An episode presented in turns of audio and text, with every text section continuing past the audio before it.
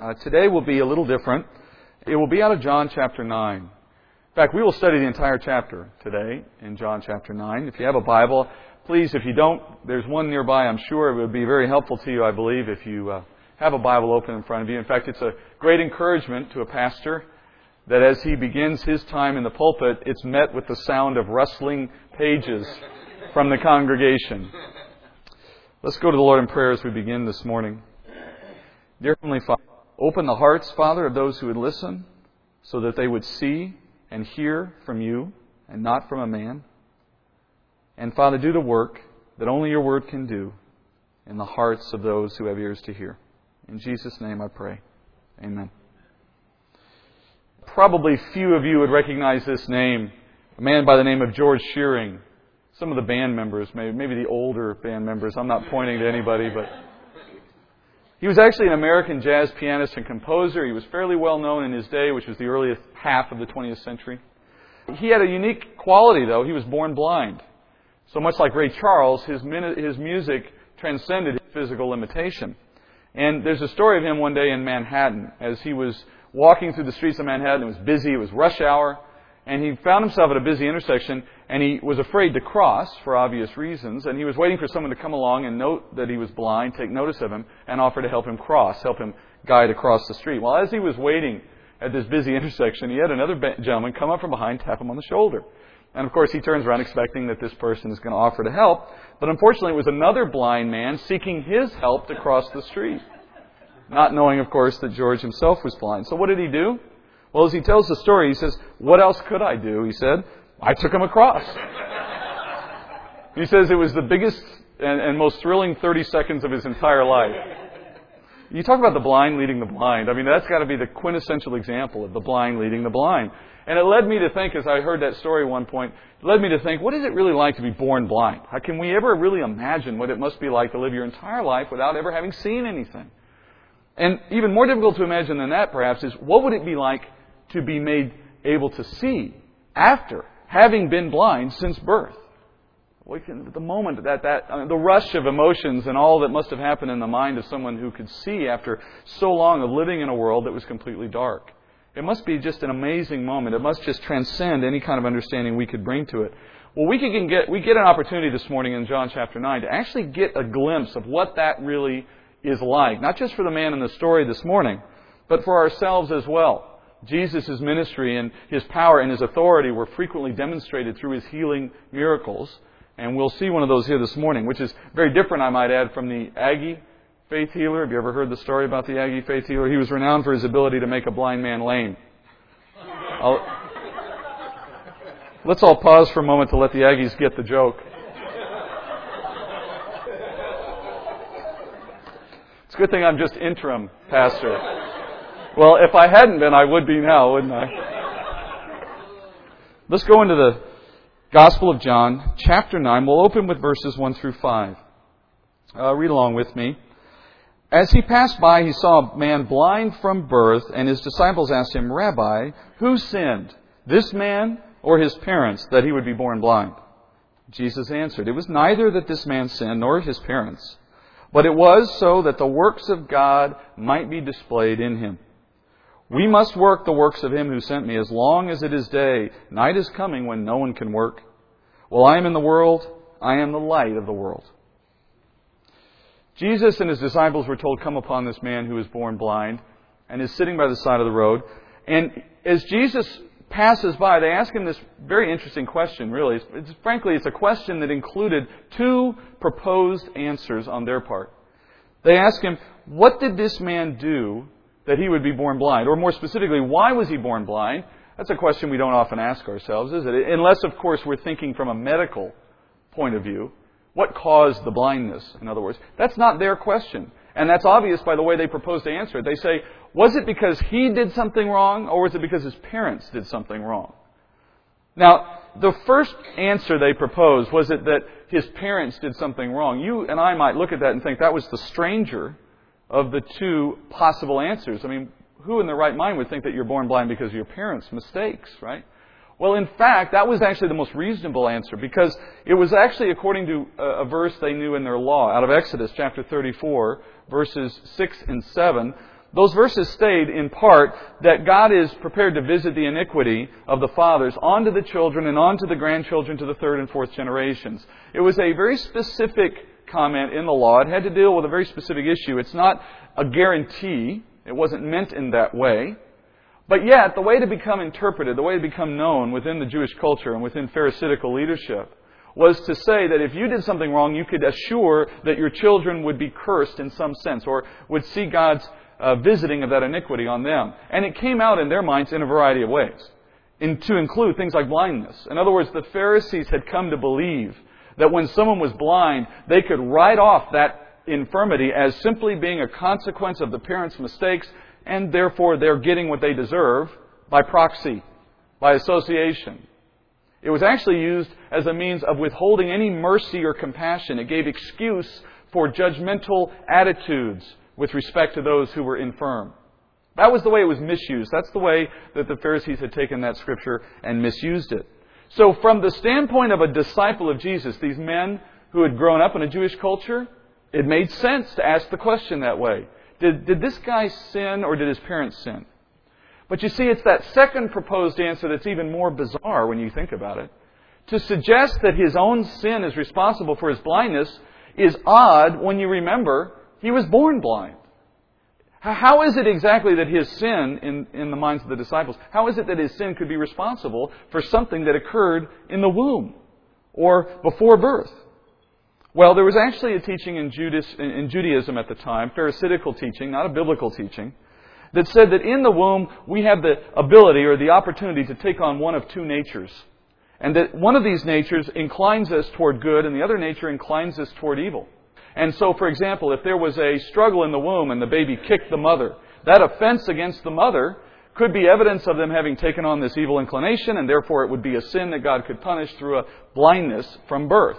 They would cite, for example, Genesis 25, where you see Esau and Jacob quarreling in the womb, as evidence of how one could have one inclination and another a different inclination, and it could even appear as early as the womb. That was the Pharisaical logic that had come to prevail and led to this kind of thinking. Unbiblical, not truth, but yet powerful in its impact to the thinking of men in that day. So, from the perspective of the disciples, what they had been taught told them that there were two logical explanations for blindness. One was that the man himself had sinned, the other was that the sin had come from his parents. But Jesus dispels both of those in his answer. He declares this man was created blind by God for the purpose that God may be glorified in him. Now, how does a blind man, a man born blind, glorify God? Remember, in our weakness, God is shown to be strong. You know the scriptures teach us that. Or that it is the case in our weaknesses we have opportunity to be useful to God so that when we do things of one kind or another to glorify Him in obedience to His will, man would not look upon us and say, we did it in our own power but would recognize the power of God in us because of the nature of our miraculous work, of the fundamental underpinnings of our work being beyond our own ability. So clearly, a blind man, a lame man, somebody who doesn't have all their senses to them or their faculties about them, when those people do great things because of God's power through them, God gains the glory. But more specifically, and I do think what Jesus is talking about here goes a step further, it was always God's plan to bring Jesus into this man's life on this day, as recorded in John chapter 9, and heal him. And in the moment when this man would be healed of his blindness, then God's glory would be made full in his son's power to do the healing. Now, that challenges our notion of what God owes us, does it not? In our society today, don't we carry with us this perspective that says, God owes me a life that is full and perfect? God owes me health. God is not kind if He were to be inclined to bring a life into this world that has a handicap of any kind. That's not kindness. That's not love. No loving God, as the phrase goes, would do such a thing, would He not? Scripture stands opposed to that kind of humanistic thought. We are the pottery. He is the potter. He can fashion us whatever way He chooses, and in doing so bring it to glory for Himself. And as the pottery, we have no place to stand to the Creator and argue with Him over how He chose to make us. That's simply not an argument that even starts, much less finishes. And according to Scripture, we're told this man was born blind and lived an entire life up to this point without the benefit of sight, and with all the travails that came with that, and with all the misery that must have come with that, and with all the difficulties that came with that choice that God made. So that on this moment, his life could fulfill its purpose, and his purpose was to glorify Christ. Is your life any different than that? Whether you're born perfect physically or not, is our life any different than his life in that regard? Are we not all created to glorify God? Is that not the ultimate and, and eternal purpose of man having been created to bring glory to God? Absolutely it is. No different than the rest of his creation. So it must be the case that as God looked upon this man and, and chose to bring him into the life that he gave him, this life of blindness, he knew that ultimately more good could come from his healing in this moment and its recording in John chapter 9 than could have ever come had he been born with sight and lived out a life without knowing his Savior.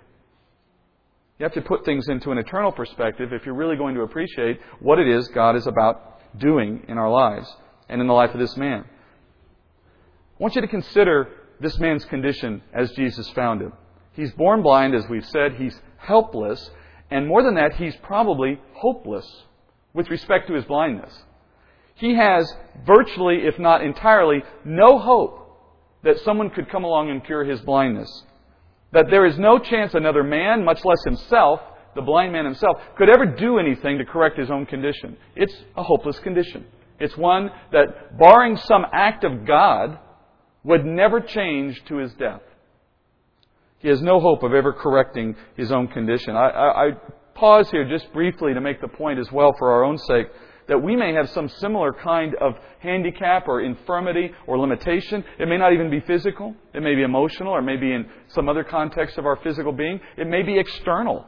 We may have been born into some miserable circumstance with respect to our home life or our economic condition. Some other kind of ailment that's external, some family condition. Perhaps it's our spouse's ailment, which brings us great misery and pain from the sake of empathizing with them or dealing with their condition with them. All of these aspects of living have ultimately at their root a decision of God to allow it, if not do it, and it gives us, therefore, opportunity to ask, are we using it to glorify God or to simply complain about our condition? Because that's always the choice. This man, I don't know his life. We don't have a record of what he did prior to this moment. But I have to believe, if he's human, that he had days when he looked upon his blindness and shook his fist at God over what had happened to him. And then perhaps I'd like to think there were days when he looked upon his blindness and said, God, how are you going to use this to your glory? What is it I can do, despite my limitation, to bring you glory in what you've done? So there's our question. There's our choice. Ask yourself that as you leave today. With the things that bother you in your life, the limitations, the challenges, the things that make your life difficult, or mine, with each of those, have you chosen to approach it from the question of, why God? How dare you, God? Or have you looked at it for what its intended purpose was? How do I glorify you? in this limitation? How is my weakness, God, going to be used to show your strength? That's the choice we all have. Well, the blind man, as I said, had no reason to expect his sight, unless the one who created him that way were to purpose to change it. Verse 6. When he had said this, he spat on the ground, Jesus did, and made clay of the spittle, and applied the clay to his eyes. And he said to him, Go wash in the pool of Siloam which is translated sent. So he went away and washed and came back seeing. So Jesus initiates the act of healing here. That's obviously the key point in the, in the story up to this point, the thing we've all been expecting. But there are several aspects to the way Jesus does it here that are very unique and very intriguing. In fact, they're unique to this and this story alone. There is no other story, there is no other example of healing provided in any of the four Gospels where Jesus chooses to use some physical substance in the course of his healing. This is the only time he does that. Before we look at that, though, I want to make a couple of points about the setting. Did you notice the man never asked for healing? In fact, there's no record in this account of any communication between him and Jesus other than the instructions that Jesus gave in the verses I just read. So it appears as if, as the disciples and Jesus are walking along, they discover this man and they talk about him to which Jesus then says to the man, here, puts mud on his eyes and says, go wash, and that's it. Did you notice that there was no comment asking, Do you want to be healed? The word healed doesn't even come up in the conversation. In other words, from the point of view of the man, one minute he's sitting there, the next minute somebody's sticking mud on his eyes, and then telling him to go wash in a pool. That's all he saw happen, or heard happen, I guess. That's it. And I think this as well is in keeping with God's purpose to bring this man into the world blind from the beginning. God purposed to bring about this opportunity for his son to demonstrate his power through this man's condition. And when the appointed time had arrived, the man was going to be healed by God's mercy and his initiative and his grace. And nothing the man says, nothing the man does, nothing he even asks prompts the healing. It is solely the work of grace. It is solely unmerited favor, God's initiative on behalf of the one who could not solve his own problem. God's initiative on behalf of the man who had no hope to expect a healing until it is that God stepped into his life and did that work of his own initiative.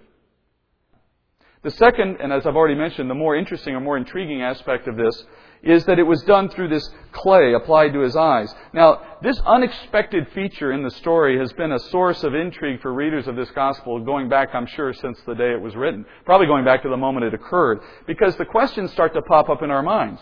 Was there something supernatural about the clay, or that maybe it was the spittle? Maybe that was it, right? It was the spit that did it, right? Or was there maybe just a special message in it? Is there some underlying symbolic message in the fact that he used clay on the eyes. Is that what's going on here? Well, there is an answer, and it comes later in the story. So you'll have to stick around with me till we get there.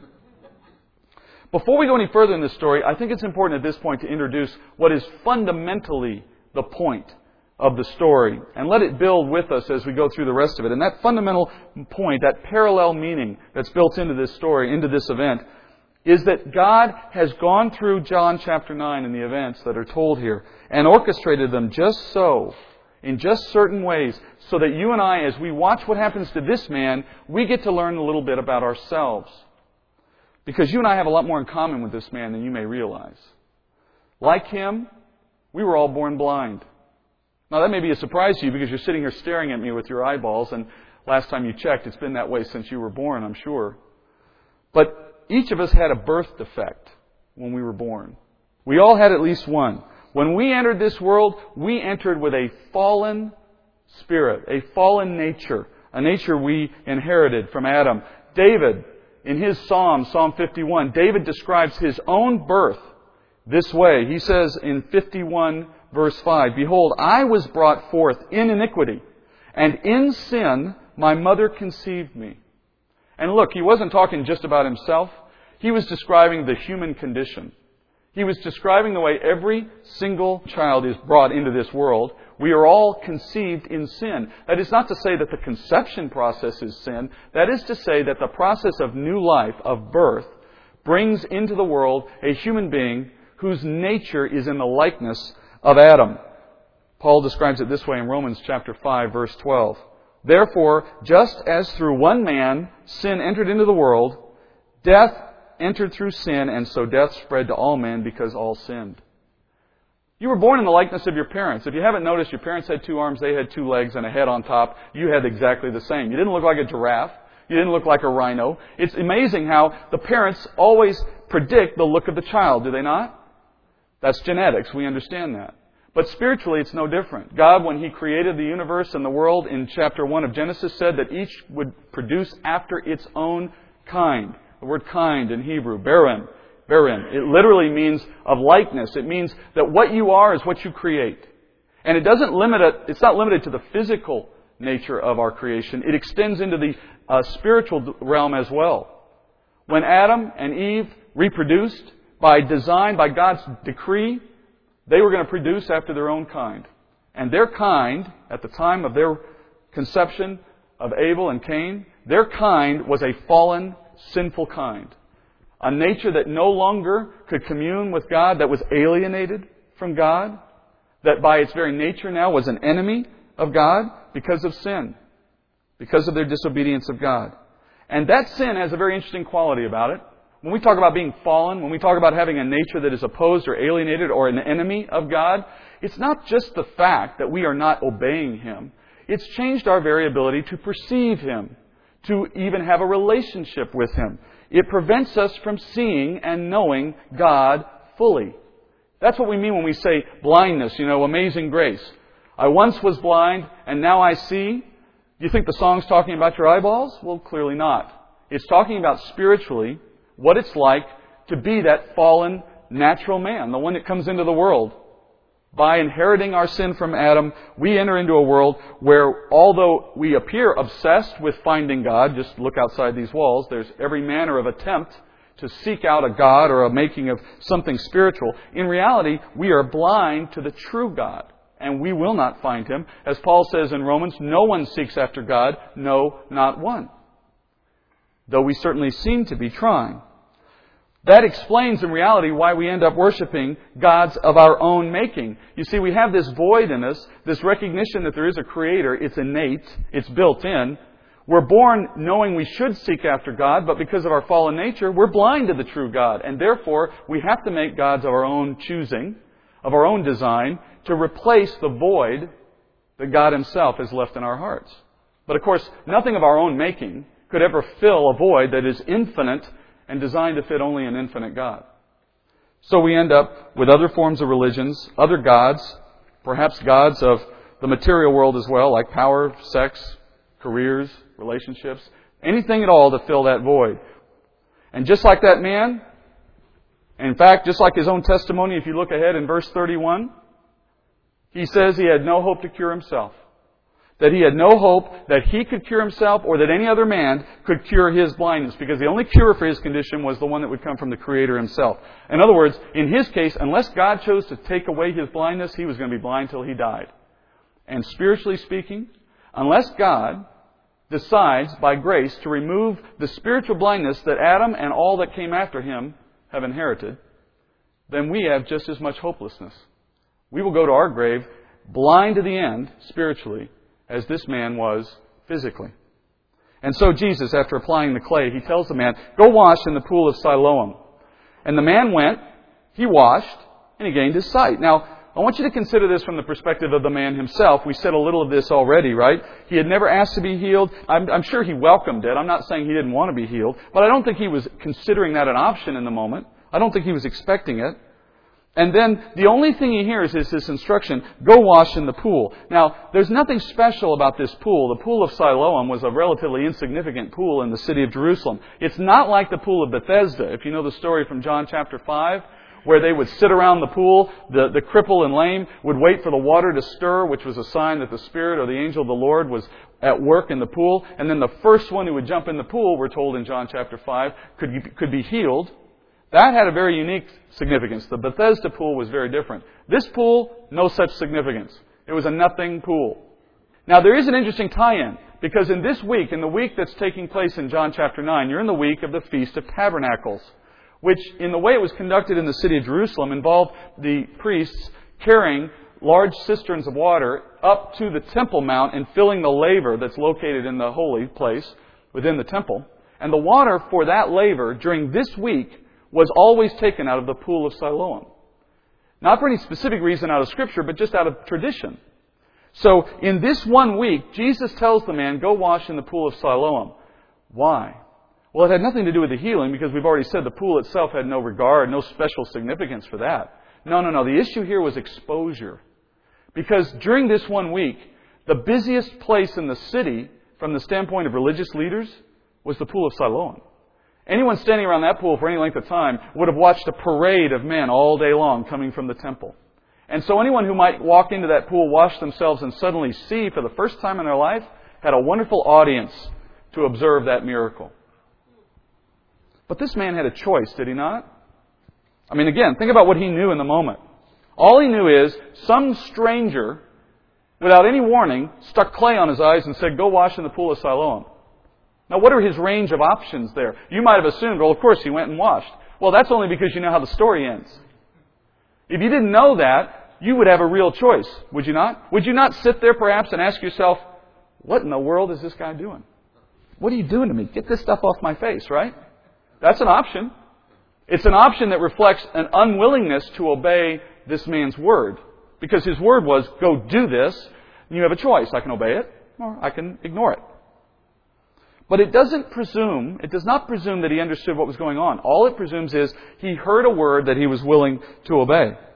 Now at this point we discover the real reason why Jesus used the clay to heal the man in this way. Remember, the man had been born blind, and so when Jesus was performing the healing, he hasn't seen Jesus. His eyes were healed at the moment he applies the clay, I believe. But the nature of the clay is, you're not going to open your eyes till you have a chance to wash that stuff off, are you? By having the clay affixed to the eyelids, what Jesus has done is assured this man that he will not open his eyes until he has walked all the way to the pool of Siloam, which, by the way, was down a very steep hill leading out of the city. So he had a very difficult walk as a blind man. It's going to take him some time.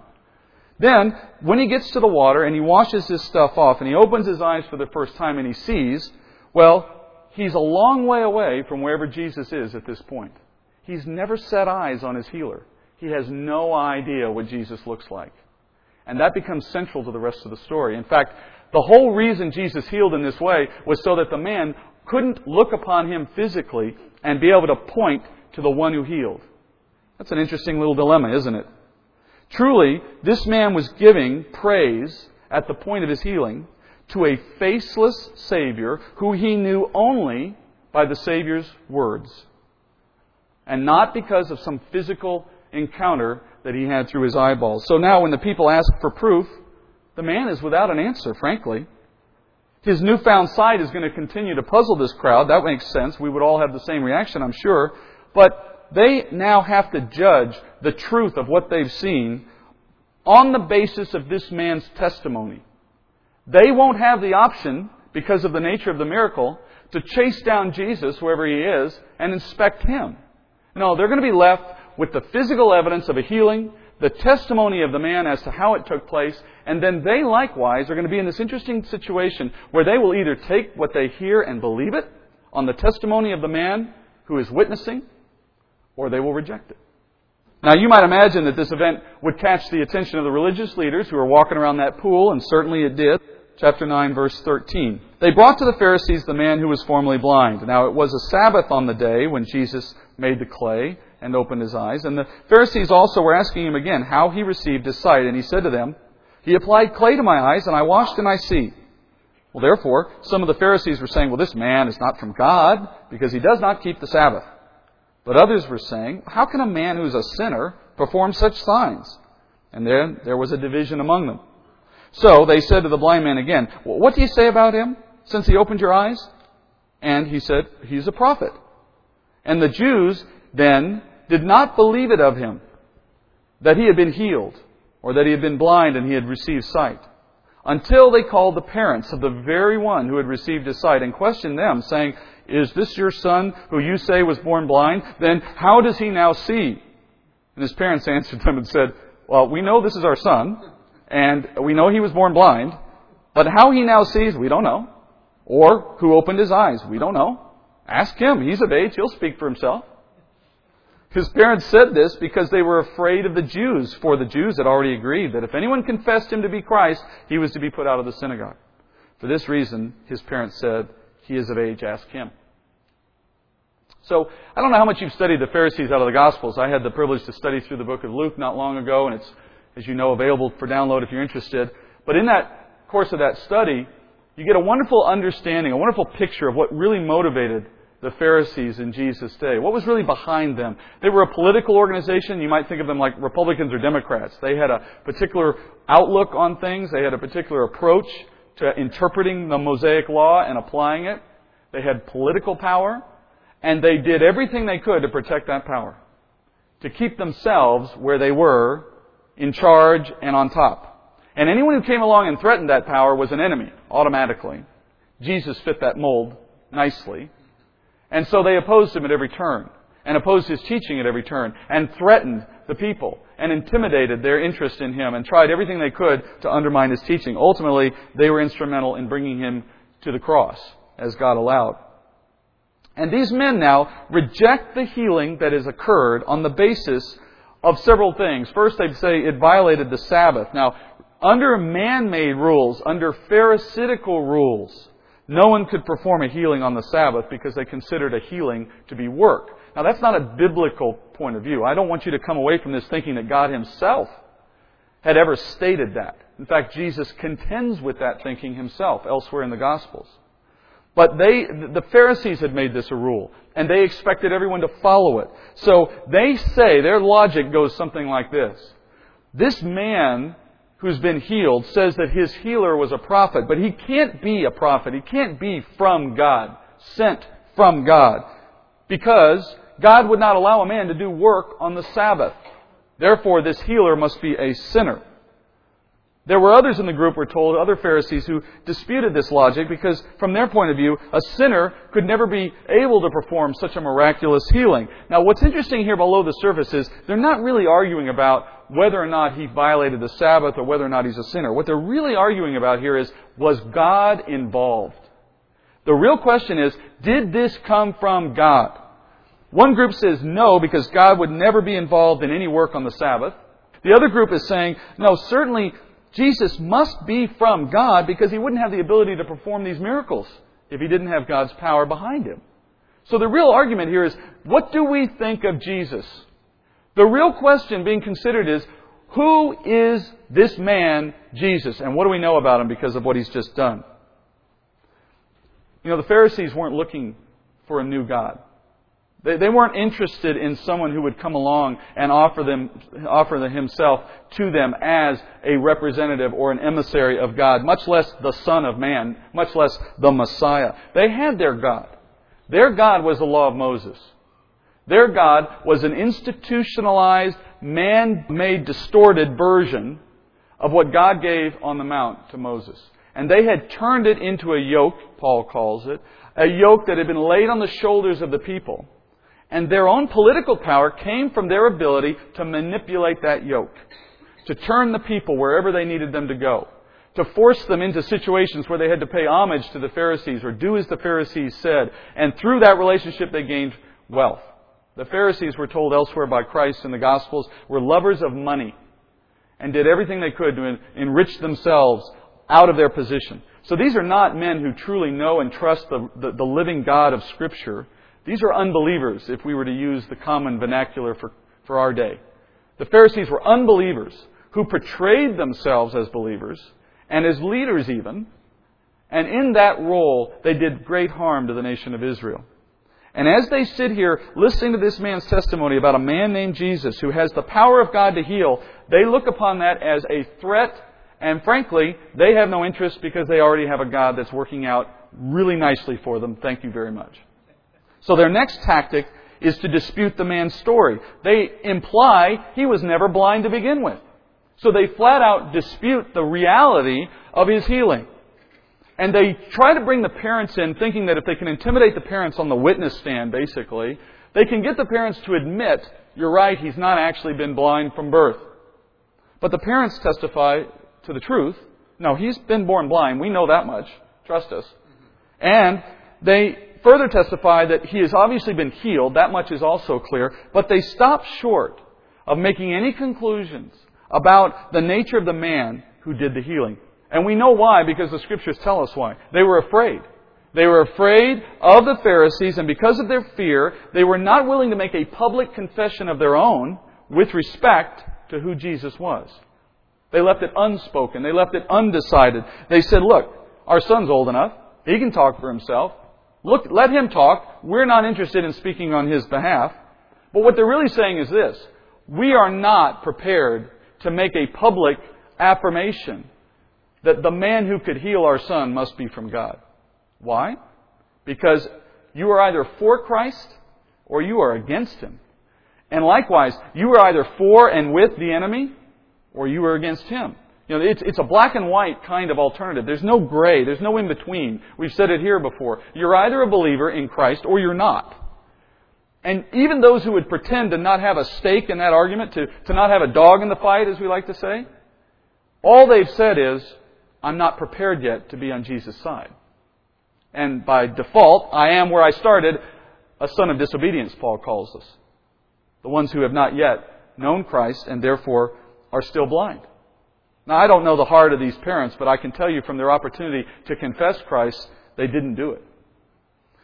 Finally, we hear the blind man himself now testifying in the latter part of the chapter. In verse 24, he says, it says, So for a second time they called the man who had been blind and said to him, Give glory to God. We know that this man is a sinner. And he answered, Well, whether he is a sinner, I don't know. One thing I do know, that though I was blind, now I see. You hear the refrain of uh, Amazing Grace in those words, do you not? And so they said to him, What did he do to you? How did he open your eyes? He answered them, I told you already, and you did not listen. Why do you want to hear it again? Uh, do you want to become his disciples too? They reviled him and said, You are his disciple, but we are disciples of Moses. We know that God has spoken to Moses, but as for this man, we don't know where he is from. The man answered and said to them, Well, here is an amazing thing, that you do not know where he is from, and yet he opened my eyes. We know that God does not hear sinners, but if anyone is God fearing and does his will, he hears them. Since the beginning of time, it has never been heard that anyone opened the eyes of a person born blind. If this man were not from God, he could do nothing. They answered him, You were born entirely in sins, and are you teaching us? And so they put him out. The blind man here, I think, is my hero for more reasons than one, but he engages these esteemed religious leaders, right, in, in really something of a debate. And they are here to maintain that the man who healed him could not be from God. He must be a sinner, and therefore this healing act can't be an act of God. That's an important thing they have to cling to, because you have to understand, if they were to give an inch on that, they put themselves in a box from which they cannot escape theologically. They would have to admit that this man Jesus is in fact at least a prophet, if not more. And as men of God, as religious leaders, the standard bearers for the nation of Israel, they would have to come to that prophet and pay homage because that's what they're always teaching. That's what they're always claiming must be the proper response. If only we had a prophet, we would all go and bow down before him and hear the word of God. Since Malachi, there's not been a man to speak to us. And of course, John the Baptist came and proved his authority, but they dispensed with him. Now another has come and is healing and doing miraculous things, but we're going to dispense with him because in reality, they're not interested in bowing down to anyone. They're certainly not interested in hearing from the one true God, who, if they were to hear from Him, would tell them all of what they're doing wrong. So they have to maintain this position that Jesus is a sinner, not from God, and his healing is not from God. Likewise, on the other side, you have this blind man who, hey, he was there. he knows what happened. He's not confused about the facts, and he's excited to tell the world about what's happened to him, and he's not bowing to their pressure. That's probably the reason more than anything else for why I love this guy so much. He stands in the face of what was very difficult pressure and maintains his witness. Let me tell you, folks, when his parents were said to earlier be afraid of being put out of the synagogue, look, some of you in here are thinking, well, that's not the worst thing that could happen to me. Being made not to go to church, that's a free Sunday morning. No, not in that culture. To be put out of the synagogue was not simply a statement about being able to attend the service in the synagogue. It had to do with being a part of the community. It was the excommunication of, of our day or their day. It was the idea that that person was persona non grata. They were no longer able to do commerce. They were kicked out of their family. Being put out meant being ostracized in the worst possible way in a small community where you had nowhere to go and you were under Roman oppression. So if you didn't have the friends within the Jewish community, you had no friends at all. This, this is what came to tax collectors, men who were Jewish who aligned themselves with Rome and agreed to collect taxes. That's why they were so looked down upon. They were traitors. They were ostracized. They were put out of the synagogue. That's what this man had at risk. And you hear in the last verses I just read, they put him out. I believe that's a direct reference to having put him out of the congregation, not merely of their presence. This man had a real risk if he held the line. And he holds the line. He says several things. He says, first, and I love this probably most of all, he says, You're not interested in the facts, are you? You want to pretend you are, but you're not. You don't want to know the truth. You didn't listen to what I told you the first time I tried to tell you. And you're asking again, not because you're confused or you have a bad memory, but because you want a different story. Until you get the story you want, you're not interested in the one I have to offer. They don't want to listen. And then he begins to mock them. And I, I have to believe he just couldn't hold back, you know? Because I want to do it too, even through the text, you know? he, he, he begins, he says, in other words, he's trying to explain why they would ask a stupid question a second time. And so he proposes an answer to them in a mocking way. He says, Oh, you're asking again? Well, oh, maybe it's because you want to be one of his disciples. Is that why you keep asking about him? And of course, that enrages them. They see it as a mocking statement. He said, they say, We don't need to be his disciple. We are already disciples. But look who they claim to be a disciple of Moses. Now, Moses was a great man and a servant of God, but Moses is just a man. They wanted to be servants to a man, and they wanted to be disciples of what that man wrote. And their claim for the legitimacy to being disciples of Moses was Moses knew God. Moses heard from God. So we want to be disciples of Moses. I don't know about you, but have you ever met someone whose claim to being Christian is founded in their family? My parents were Christian. Well, therefore I must be. Have you heard that from anyone? Do you know that's how I lived the first 25 or so years of my life? Had you come to me and said, Steve, I don't think you understand. I, I, think you are not a Christian. You, you don't know the Lord. I would have been incensed at that, and it would have come principally out of one aspect of my background. I was born into a Catholic family, and by goodness, I'm a Catholic. Which is the same thing in my mind as saying I'm a Christian. I mean, they're one and the same, right?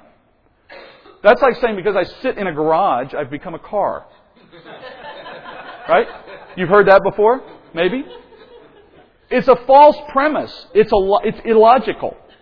And these men have done basically the same thing. What they've said to this blind man in their, rebate, in their debate is, we are disciples of Moses. And you know why that's a good thing? Because Moses heard from God. So that means if I'm a disciple of Moses, I'm in with God. It doesn't work that way. I, as a Christian, am saved by faith in Christ, but you can get to know me as well as you want and it won't save you. In fact, it might hurt you depending on what you see on a given day. But the point I'm making here is you're not saved because you know me, you're saved because you know the Savior. Similarly, Moses did not save anyone.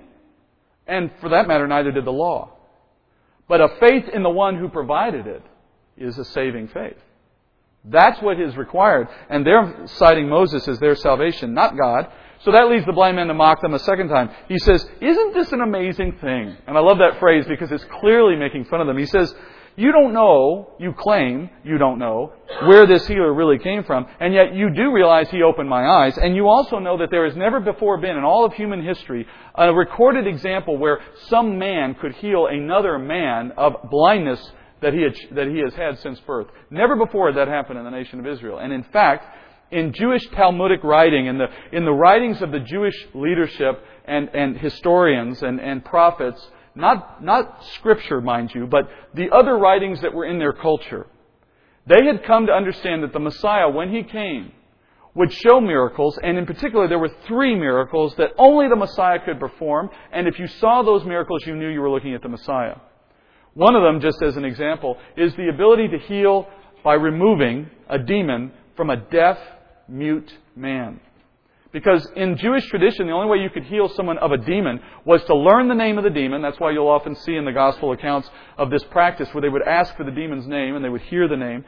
Then the exorcist, and there was there were men in the Jewish uh, uh, in Israel who God had gifted with the power to remove demons from time to time.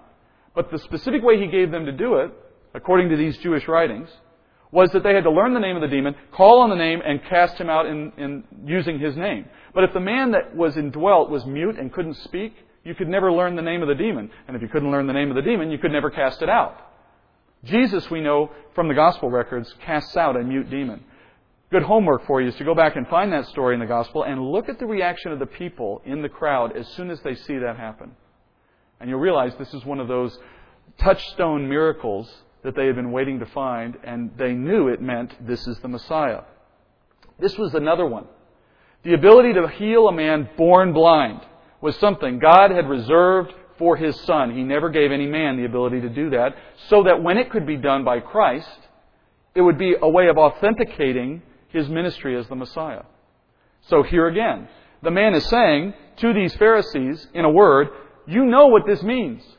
We know that we've been told that when somebody comes along and can heal a man born blind from birth, we know what that's saying. We've all been taught what to believe and how to look for this sign. And isn't it amazing that you can see it and you don't know who this man is? It's a mocking way of illustrating that they're denying and they're covering their eyes from something that is plainly able to be seen, if only they would desire to see it. How do we cure our spiritual blindness? If we're born blind at birth, spiritually speaking, what hope do we have to cure our spiritual blindness? How do we, in other words, reconcile ourselves to the God who has made us and yet stands opposed to us because of our sin?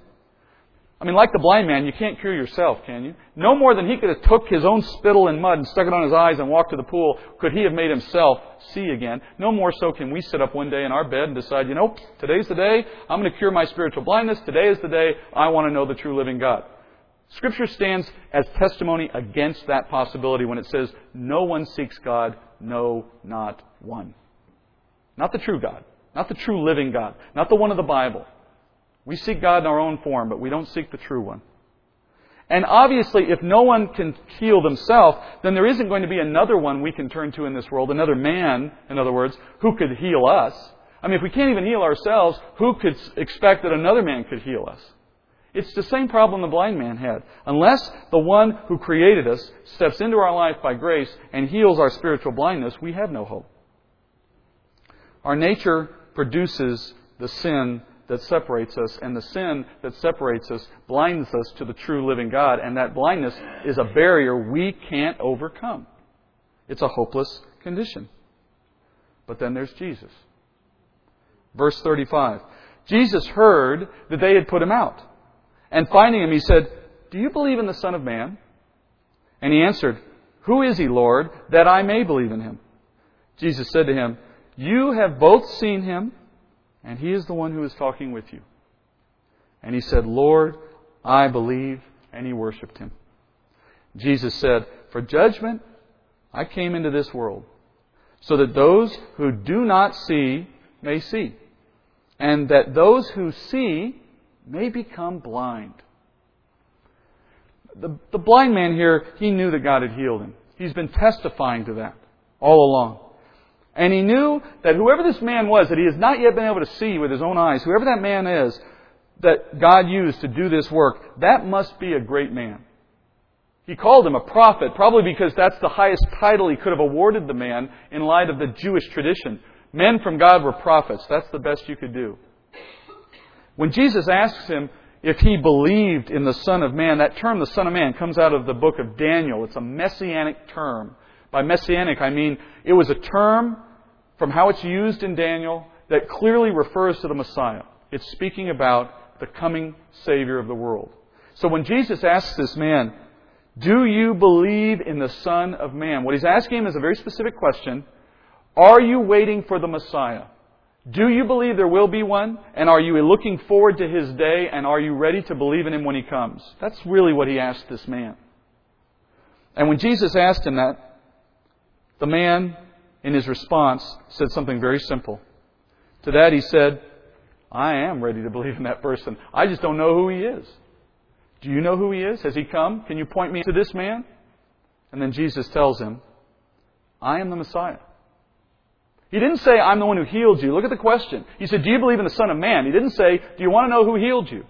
He didn't say, Can you remember who did the healing? Can you identify him? The question isn't about the physical healing here. He's moved to the larger issue. The one I said is in view really throughout this whole story. Do you believe, do you know the Son of Man? And his answer was, Just point him out, and I'll believe in him. Just tell me who he is. And when he points him out, the man worships Jesus. You know, in a very real way, we've all been asked the same question. Now, again, you and I haven't sat by a pool with mud on our eyes. I know that. But spiritually, we were all born into that state of blindness. And at some point, perhaps most, if not all of us, have had the opportunity for God to open our eyes spiritually and bring us to a faith in His Son. And therefore, we recognize that change. Having recognized it, we recognized it must have come from God. And then in response, we said, Who do I worship? And somebody, somewhere, through the Word of God or through some other testimony, pointed us to Christ and said, The one who saves is Jesus. What you believe about Him determines whether you remain blind or whether you see. But you know, there could be some in here that are like the Pharisees. You know, when Jesus says here at the very end that I came into the world for judgment, he's speaking here about the dividing nature of the gospel, about its ability to tell truth from falsehood. Look how he says it. He says, I came so that those who would not, who do not see may see. Well, that's the reference to those of us who were born blind, but by faith have had our eyes opened now and know the truth and believe in Christ. But look at the second half of that verse. That should have caught your attention. At the very least, it should have prompted a question in your mind. Who's he talking about? Because he says, there are those who see, but they will become blind. The Pharisees were such people.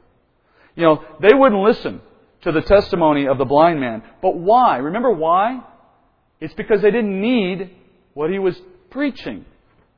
They already had their Savior, did they not? They already were sinless in their own minds. Because they followed Moses and the law and all their distortion of the law, that's their solution. We're good to go. Don't need yours. Thank you very much. In other words, they see. If you really wanted to put the verse I read in John 9 in its proper context, you take quotes and you put them around the word see there in its last instance there, where he says that those who, quote, see may become blind. In other words, it's not true sight. It's not true spiritual knowledge. It is the one who walks around acting as if they see, proud of themselves, cocksure, I've got my act together. And in reality, when the gospel comes, and they reject it because, as the Pharisees did, they have no need of a Savior, then they confirm their blindness. They remain blind, in other words, though they don't recognize it. And they have put themselves in jeopardy. They were already in jeopardy. But having come face to face with the gospel and having rejected it, they stand on the precipice, on the edge of oblivion. Because the moment that heart stops beating, judgment ensues. It is appointed for each man to die once, and then comes judgment. And then Jesus gave them over to that sin. Look at verse 40. Those of the Pharisees who were with him heard these things and said to him, We are not blind too, are we? Jesus said to them, If you were blind, then you would have no sin. But since you say, We see, your sin remains. In other words, there's a repentance step that precedes the faith that saves. You have to first give up what you've been clinging to. Do you know that's what the world does? All of us at some point before salvation, we had something we clung to. Now maybe it was our own goodness. Maybe it was some other religious system we had been taught. Maybe it was just a hope that nothing bad will happen when we die and we'd rather not think about it. But before I can receive the Christ that saves, I have to be willing to let go of that thing I'm currently clinging to. Because if you don't, here's what you've done. You've said, I've got all these ways to be saved. I, I, practice Buddhism, and then I like to do a little New Age over here, and I watch Dr. Phil. And oh, by the way, I pay, I always pay to charity when they come around at the door, and I don't cut people off in traffic, so that's why I'm going to heaven. Oh, Jesus? He saves too. Well, let him come in here. Add him right here into the bucket. Just bring him on in too. Now I've got that much more to save me. Now, if that's what you've done, then you haven't been saved. Because the essential step of salvation is to repent of all those things you have your trust in. And then, in place of all of that, say the one and only way to heaven is through the, the one door God has made available in Christ. I am going to seize that, rest on that, and in a way, if it turns out I'm wrong, I'm willing to go to the grave with that bet. Now, I'm not wrong, and you know that too. Scripture testifies. But my point is, I don't have plan B. I don't have a backup plan in case this whole Christianity thing doesn't work out. I have trusted in Christ. It's an exclusive kind of trust. It's a relationship that says He's the only way. And therefore, all the rest of that junk matters not. Don't be like these evil and condemned men who may have, you may have sat in a church like this or elsewhere for years. I can't tell you how often I have seen men and women come to the Lord and they've been in churches for 30 plus years in their life. And to all their friends, it's the biggest shock in the world to hear them make a public confession of faith and, and come to know the Lord and, and then think, I've been in Bible studies with that person. Well, that's the Pharisaical way we can approach our faith if we're not careful. We're going to end here now, and we're going to end in prayer and go out for our day. And I'm not going to make any specific call on anyone in here to do anything in a public fashion here and now. I believe that faith will prompt a public confession, and a public confession will lead to a, a, baptism for the sake of demonstrating that change in our nature. Some kind of public outward working of that inward change. So I'm asking each of you as we go to prayer today, I'm going to ask for anyone in this room who has heard the words of Scripture and has heard the pleading of God through His Word that faith comes from hearing and hearing by the Word of Christ to know that if you confess with your mouth that Jesus is Lord and believe in your heart that God raised him from the dead, you will be saved. And that as Christ put it in Luke chapter 12, I say to you, everyone who confesses me before men, the Son of Man will confess him also before the angels of God. That's the option we have. If you, as you've heard these words, know you have believed and have made that profession, then I ask you to pray for those in the room who may respond or elsewhere as they hear this message later. But if you know in your heart this is the day God has appointed for salvation, and you've heard the words, perhaps for the first time in a new way, and you realize that Christ and Christ alone saves me and not all those other things I was trusting in, then God is lifting the scales from your eyes, and all He asks at this moment is that you would do no more, no less than that blind man did, and that is testify to what He's done in your heart. And you can do that here this morning as I pray by a simple raising of your hand so that I would know, so that someone other than yourself would know a change has taken place. And then I would meet with you at the first opportunity and we can talk more. But don't let this moment pass if God is tugging on your heart. Let's go to the Lord in prayer as we all pray for the work of the Holy Spirit. Dear Heavenly Father, so many weeks and perhaps even years, we have all sat in churches of one kind or another. We've heard your word preached, perhaps. We may have heard other men or women even at times offering an opportunity for us to take a step of faith and believe. For many of us, Father, those were moments that led to us to believe and to step forward. And we now, Father, live in the light of your glory, knowing that by your work we have been counted one of yours. And we are so thankful for that. But perhaps, Father, others, even amongst us now, have been in those same places before, but for whatever reason, Father, they did not respond. They, they didn't hear the call. They remained blind. But Father, here this morning, having heard your word again, by the power of the Holy Spirit, I call, Father, upon him to do the work of healing in the hearts of those in this room who do not know you. And I pray, Father, they would have the courage that that blind man had. A courage now in this moment, Father, as they consider the words of Scripture to recognize the truth and the call of the gospel. To stand, Father, for you publicly to make it known that they believe, and then in that belief, Father, to be obedient, to be a witness.